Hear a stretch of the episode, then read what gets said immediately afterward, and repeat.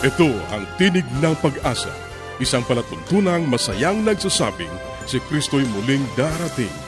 Tiyak na darating at malapit nang dumating. Kaya't kaibigan, pumadakang siya'y sa lubungin.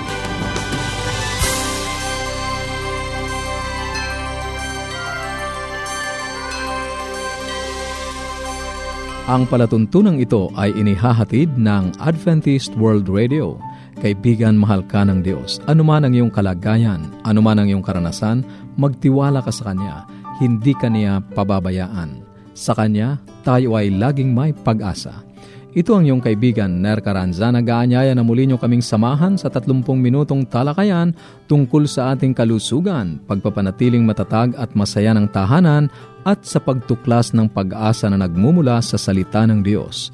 Binabati natin ang ating mga kababayan sa iba't ibang panig ng daigdig.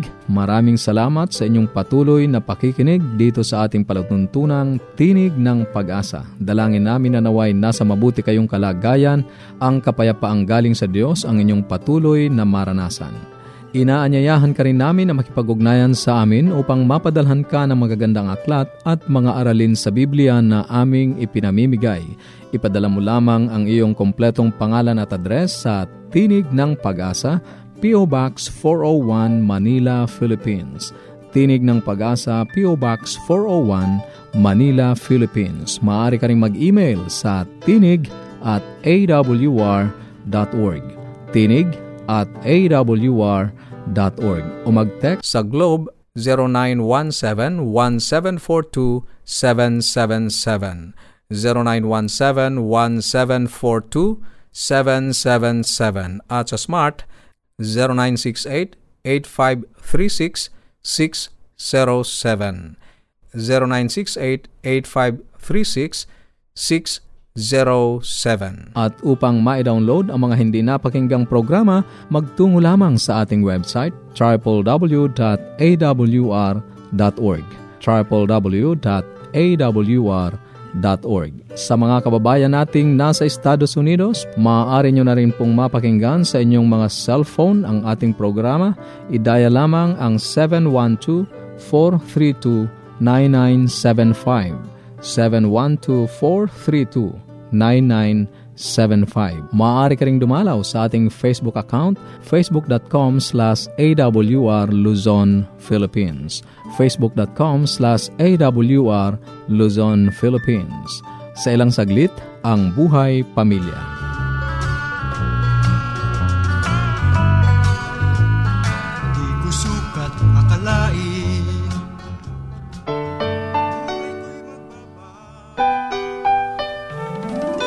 Tayong mga Pinoy, mataas ang pagpapahalaga sa pamilya. Walang hindi kagawin. Lahat kakayanin. Kahit buhay, itataya natin. Kahit anong hirap, kahit anong bigat. Wala yan, basta't para sa pamilya. Isang buhay at masayang pagbati po ang ipinagkakalob ko sa lahat ng ating mga tagapakinig sa man dako ng mundo kayo naroon. Narito po ang lingkod ninyo, si Kuya Ponch, na bumabati sa inyo para sa tinig ng pag-asa sa bahaging buhay pamilya. Ating po ngayon itutuloy ang ating pag-aaral at sana'y meron po kayong nahutunan at ang mga bagay na to ang patuloy nagpapatibay ng inyong relasyon bilang mag-asawa o bilang pamilya. Well, punta na po tayo sa letra M at N. Ano naman kaya itong M at N na to? Well, kung sinasabi ko po sa inyo sa letter A, I acknowledge God because God is the supreme being yung ating God the Father, siya po ang lahat-lahat sa buhay natin. Ngayon po ay gusto kong maging uh, close din tayo sa personang ito. At sino naman ito? Ang sabi ko rito ay, make Christ the center of your relationship, of your being. Well, sino ba si Kristo? Well, alam niyo minsan kasi, may mga mag-asawa talaga na Bagamat sila ay Kristiyano, pero si Kristo ay hindi sentro. Pwede kayo mangyari yon? Yes, it's possible. It's possible that you are a Christian and yet Christ is not in the very center. It's possible that you are a Christian and yet you don't practice Christianity. It's possible that you're a Christian and yet you don't act as Christians act and behave. Kaya nga po ang sabi dito, I make Christ the center. Ang ibig sabihin nito, kung kayo ay parehas na Kristiyano and you identified yourself with Christ, with Jesus Christ, importante, kung ano ang buhay ni Jesus, kung ano ang kanyang pag-uugali ay makita rin sa atin. Yan pong ibig ko sabihin dito. Kasi pag ginawa niyo sentro si Kristo sa buhay niyo, ginawa kong sentro si Kristo sa buhay ko, what will happen? Diba sabi sa Bible, in Christ you are a new creation. Kay Kristo, isa kang bagong nilalang. Yan nasabi sa Korinto, di ba po? Sa 1 Korinto 5.17, In Christ you're a new creation. Kaya nga, pag tayo ay nag-renew ng relationship natin kay Christ, magiging bagong nilalang tayo. Ang ibig sabihin nito, pag si Kristo ang nasa sentro natin, kung tayo ay sobrang seloso o selosa, by God's grace, unti-unti po mawala ang ating ano po, pagseselos na yan. Kung tayo ay sobrang ano po, malalahanin. Masyado tayong nag-aalak kung ano mangyari kinabukasan. Ano sabi ni Kristo? Seek me first, seek my kingdom. At ang lahat ng worry niyan mawawala. Lahat ng bagay pagkakalob ko sa iyo. Yun ang sabi ng Panginoon. Kung ikaw ay meron depressing moment, ano sabi ng Panginoon? Matthew 11, di ba? 27, 28. Anong sabi doon? Come unto me, all of you who are carrying heavy load of, kumbaga, pain sa buhay, and I will give you rest. I will give you peace. Lahat po ito pangako ng Panginoon eh. Kaya nga, once na ginawa nating sentro si Jesus o si Kristo sa buhay natin, wow! Alam niyo po, ibang klase talaga. Lahat ng depression natin, sa anxieties natin, mga worries and fears and doubts natin sa buhay, by God's grace, through the power of the Holy Spirit, in Christ's name, lahat po ito ay tinatawag natin maglalaho po yan. Hindi ko sinasabi rito na hindi na kayo masasaktan, hindi kayo mag-aala. Ang sinasabi ko po rito, sa oras na dumating po yun, ibigay nyo agad sa Panginoon kasi siya ang tutulong sa atin. Letter M, I make Christ the center. Punta po tayo sa N. Ang N po ay negate suspicious thoughts. Yan, anong ibig sabihin ng negate? Ibig sabihin, bilang mag-asawa po, minsan may mga panahon kasi na nagkakahiwalay kayo, nagkakalayo kayo, minsan nga magkalapit pa eh. Iwasan po natin o layuan po natin ang mga isipan na tayo ay nagsususpecha sa ating mahal sa buhay. Kasi once na kayo ay magsuspecha, magiging paranoid kayo. Lagi kayong mag-iisip na ang asawa nyo may ginagawang hindi maganda. Ang asawa nyo may ginagawang hindi sang-ayon sa gusto nyo. Ang asawa nyo ganito, ganyan, ganyan. Yun ang problema dyan. Kaya nga po, importante sa mag-asawa ang tinatawag na tiwalaan. Ano po? Kaya nga, negate suspicious thoughts. Pag po nakaiwas tayo sa mga bagay na ito, wow, makakatulong po ito sa isang masayang tahanan. Kaya nga po mga minamahal namin mga kaibigan sa Himpapawid, walang ibang nais o nasa ang Diyos natin kay Kristo Jesus kundi maging maayos, maging maganda ang relasyon ng bawat isa. Kaya nga muli, tinuturo sa atin, make Christ the center and negate suspicious thoughts. Dito po ang inyong lingkod, Kuya Ponch.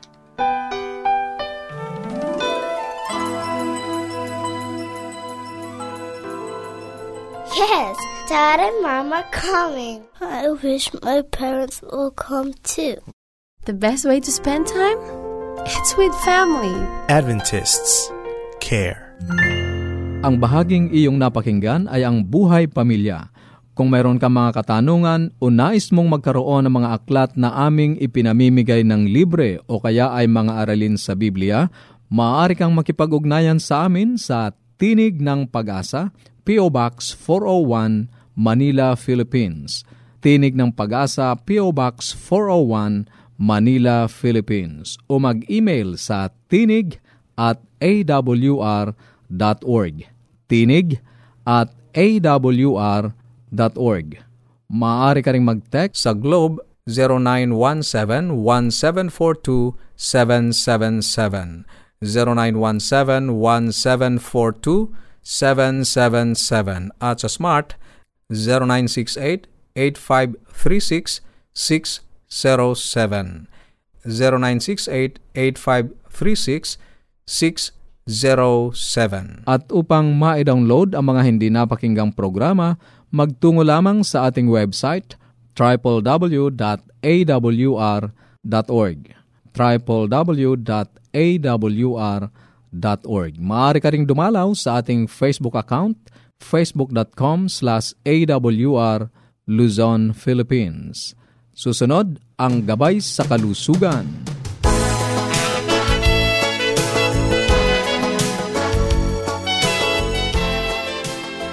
Magandang araw po sa ating mga tagapakinig. Ako po ay natutuwa sapagkat meron na naman tayong pagkakataon na magkikita-kita sa Himpapawid. Ako po ang inyong doctor, si Dr. Linda Lim Varona. At ako po ay lagi ninyong makakasama. Pag-uusapan po natin ay tungkol sa kalusugan or mga health problems.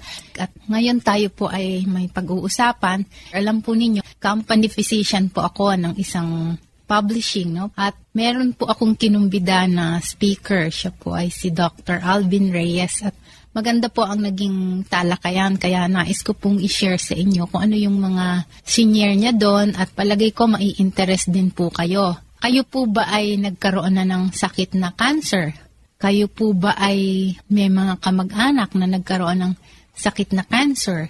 Alam ko, karamihan sa atin ay kahit papaano ay nagkaroon na ng karanasan, pwedeng sa kaibigan, sa kasama sa opisina, or sa kamag-anak na mayroong naging sakit na to dahil ito po ay masyado ng karaniwan ngayon, ano? Bakit po ba kinatatakutan ng sakit na cancer?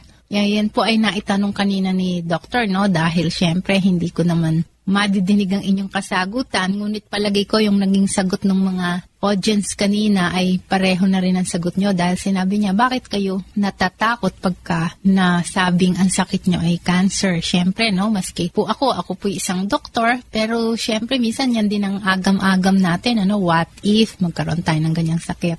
At ang karaniwang sagot, syempre, pagka sinabing cancer, parang death sentence. Uh, maaring may taning na ang buhay, no? Karaniwan. Although ngayon, magandang balita dahil marami na ring types ng cancer na meron ng natuklasang gamot. Kung ito lang ay ma-iimbestigahan or madidiscover ng maaga. So, sa umpisa pa lang, sinasabi ko na sa inyo yung good news. At meron pang isang good news na siya nating pag-uusapan na ito ay pwedeng ma-prevent or pwedeng maiwasan. Kaya, ngayon, ano ba ang cancer? Kung titingnan ninyo ang balat, no? Example na lang yung balat natin. Yan ay pag sinilip mo sa microscope ay may mga cells. Gayon din sa loob ng katawan natin, ano? May mga cellula ang tawag. Parang himaymay. Ngayon, ang cancer cells ay nagiging mga abnormal cells. Alam niyo po, um, hindi ko alam kung naisabi ko na to sa inyo, pero madalas ko na rin po itong na-lecture na ang katawan natin ay mayroong mga sundalo or mga soldiers of the body na sila ang nag-check kung meron pang mga problema sa katawan natin, kung may mga abnormal cells, kung may mga dead cells, ay inaalis nila to sa ating system, no, sa ating katawan.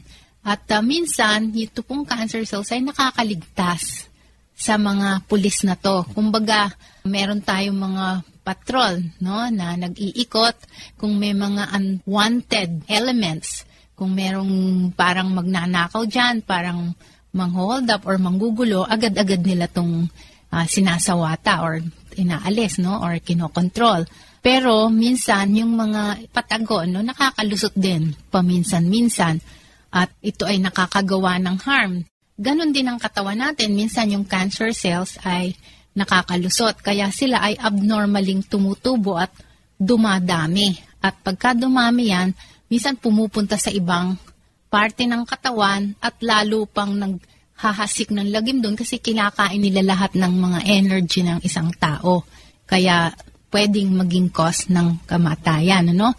Umpisa pa lang po itong ating pinag-usapan, ngunit sa susunod po nating programa ay pag-uusapan naman natin ano ba ang mga causes nito na pwede nating iwasan. Kaya sana po ay samahan niyo akong muli sa susunod nating programa dahil introduction pa lang po ito tungkol sa cancer at napaka importante po nito dahil maia-apply po natin to sa pang-araw-araw nating pamumuhay. Tungkol din sa pagkain na dapat iwasan na makaka-prevent ng cancer. Kaya maraming salamat po sa inyong pakikinig. Sana po ay meron na rin akong naibahagi sa inyo kahit kaunti ito po si Dr. Linda Barona hanggang sa muli nating pagsasama-sama. Paging Dr. Rodriguez, you're needed at room 321.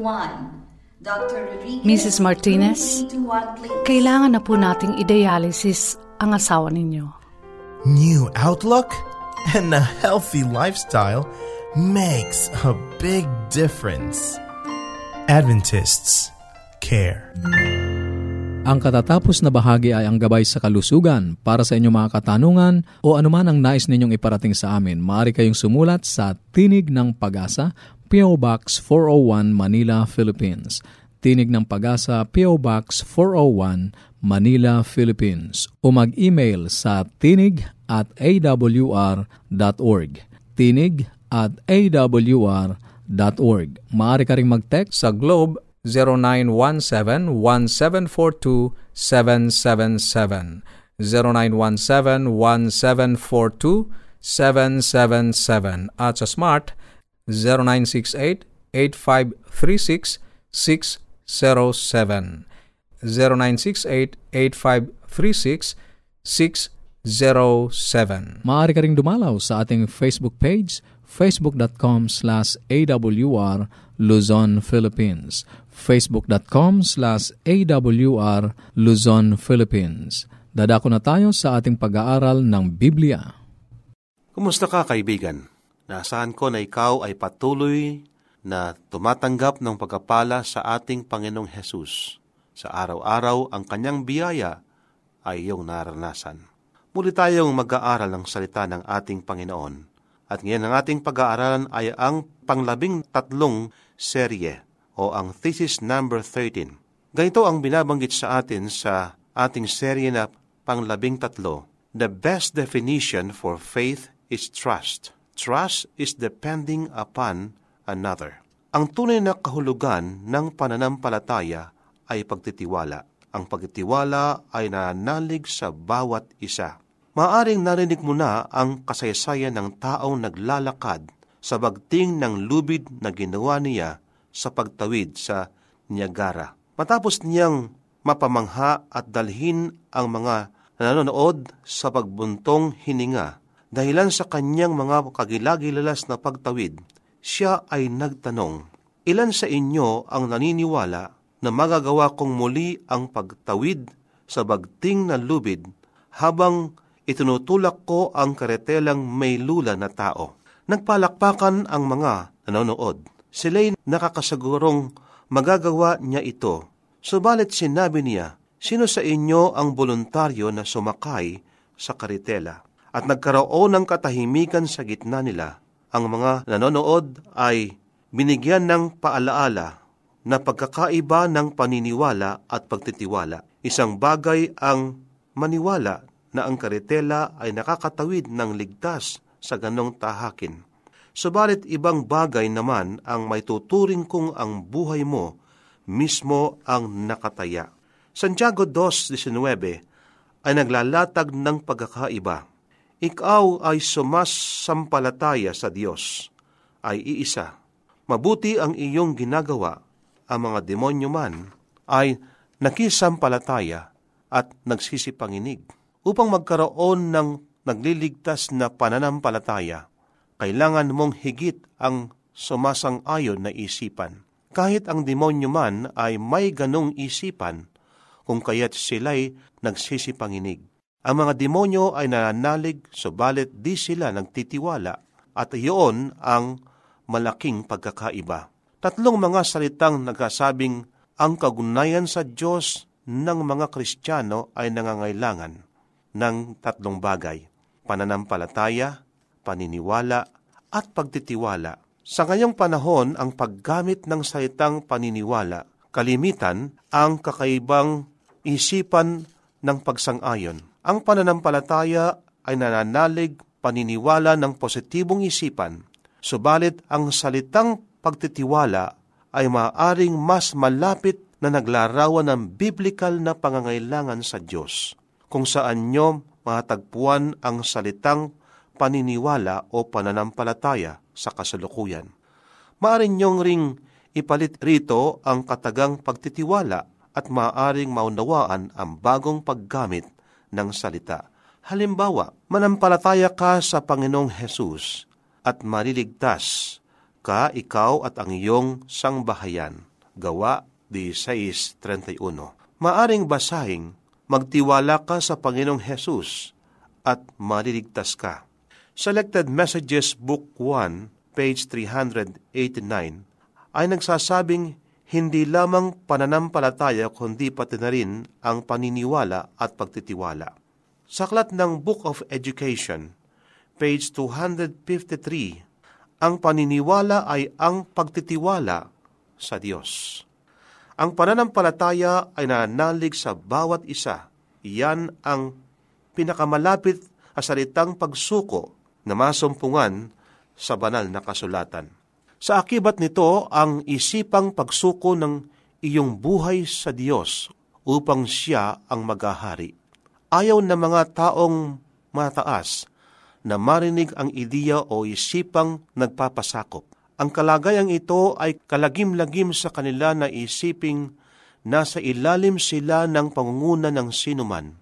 Ito ay isang dagok sang katauhan at kakulangan na mapasa ilalim ng sinuman. At kung walang pananampalataya ay hindi maaring maging kalugod-lugod sa Kanya. Hebreo 11.6 O kung walang pagtitiwala ay hindi rin maaring maging kalugod-lugod sa Diyos sa magitan lamang ng pagsuko ng ating hangarin at buong pagtitiwala sa kanyang kapangyarihan na magliligtas, matutupad ang kanyang kalooban sa ating buhay. Kaibigan, kinakailangan mong ikaw ay magtiwala sa Diyos. Isuko ang buong sarili sa Kanya. Ang tunay na pananampalataya o pagtitiwala, nagpaparaya, nagiging saligan, nagtatanggol matatag ang isipan na pagkakaunawa ng tao na may hangganan, subalit kailangan nating humakbang sa dako paroon upang mapatunayan ang mga bagay na tanging karanasan lamang ang makapagpapatunay. Ang mga theologian kapag ka minsan ang katotohanan ito ay tumutukoy sa pag-angat ng pananampalataya. Subalit ang pagtitiwala sa Diyos ay hindi paghakbang sa kadiliman, sapagkat tayong binigyan ng mga dahilan upang isentro natin ang pananampalataya sa Kanya. Sa San Mateo 15 ay matatagpuan natin ang kasaysayan ng Syro-Polynesian na babae. Pumaraon siya upang hanapin si Jesus na naglakbay ng limangpung milya upang makamit ang kanyang ninanais. Ang kanyang paglalakbay sa malikabok na landas ang nagudyok sa kanya upang maniwala. Subalit ang kanyang paghayag ng kanyang kahilingan sa kanya, ito ang nagbigay sa kanya ng isang paniniwala at pananampalatay sa Diyos. Ano man ang mangyari, kinakailangan kanyang mata mo ang kanyang nais para sa ating Panginoon. Kaibigan, kailangan natin na tayo ay magtiwala sa Panginoon. Nabubuhay ba tayo sa pananampalataya? Nais kong istorya sa inyo sa aking pagkatapos. Ang isang karnasan ng isang lalaki, ang pangalan niya ay si Mr. Horatio Spafford. Si Mr. Spafford ay isang negosyante at isang lawyer o manananggol. Siya ay nagtayo ng mga gusali sa Chicago sa Amerika.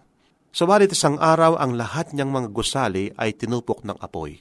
Nagiba ng negosyo ng real estate at nagpunta sa Maryland Subalit ang kanyang negosyo ay nalugi, sapagkat sila ay malungkot, sapagkat hindi matagumpay ang kanilang negosyo, nagpa siyang mag-asawa na sila'y pupunta sa UK upang sumama kay Dwight L. Moody sa kanyang crusade doon. At nung papasakay nang ng barko ang mag-anak, ay dumating ang kanyang business associate ang sabi sa kanya, Mr. Spafford, pwede bang ayaan mong umuna ang iyong asawa at mga anak at tayo mag-usap muna sa ating negosyo. Bagay naman na siya'y pumayag at sumang-ayon din ang kanyang asawa. Samantala nag-uusap ang magkasosyo sa negosyo, ang kanyang mga anak at asawa ay naglalayag patungo sa UK. At samantalang naglalayag ang barko, sinalpok ng isang English vessel ang kanilang sinasakyan at sa loob ng labing dalawang minuto ang barko ay lumubog. Pagkaraan ng ilang mga araw, nagtelegram ang kanyang asawa. Ang sabi sa telegram, siya lamang ang naligtas sa ganong trahedya. At ang apat nilang mga anak ay nangalunod at nangamatay. Dali-dali siyang sumakay ng barko upang damayan ang kanyang asawa sa kanilang kalungkutan. At nung itinuro sa kanya ang lugar na kung saan ang barko'y lumubog, at nangalunod ang kanyang apat na mga anak. Nagkaroon ng pagbulay-bulay ang lalaking ito at sa kanyang pagbulay-bulay ay kanyang na-compose ang isang awit. Ang sabi ng awit na kanyang kinompose, When peace like a river attendeth my way, when sorrows like sea billows roll, whatever my lot thou hast taught me to say, it is well, it is well with my soul. Ang awit na ito ay kinompose ni Mr. Horace Spafford. Ito ay naglalaman ng pagtitiwala sa Diyos. Kaibigan, kinakailangan tayong magtiwala sa Kanya. Meron siyang magandang panukala sa iyo. Maraming salamat sa iyong pakikinig. Sana'y nakinabang ka sa ating mga pag-aaral. Ating itutuloy ang mga paksang nasimulan sa susunod nating pagtatagpo sa ganito ring oras at himpilan. Muli ka naming inaanyayahan na makipag-ugnayan sa amin sa anumang katanungang nais mong iparating, gayon din kung nagnanais kang magkaroon ng mga libreng aklat at mga aralin sa Biblia. Sumulat ka lamang sa Tinig ng Pag-asa, P.O. Box 401, Manila, Philippines. Tinig ng Pag-asa, P.O. Box 401, Manila, Philippines. Maaari ka rin mag-email sa tinig at awr.org.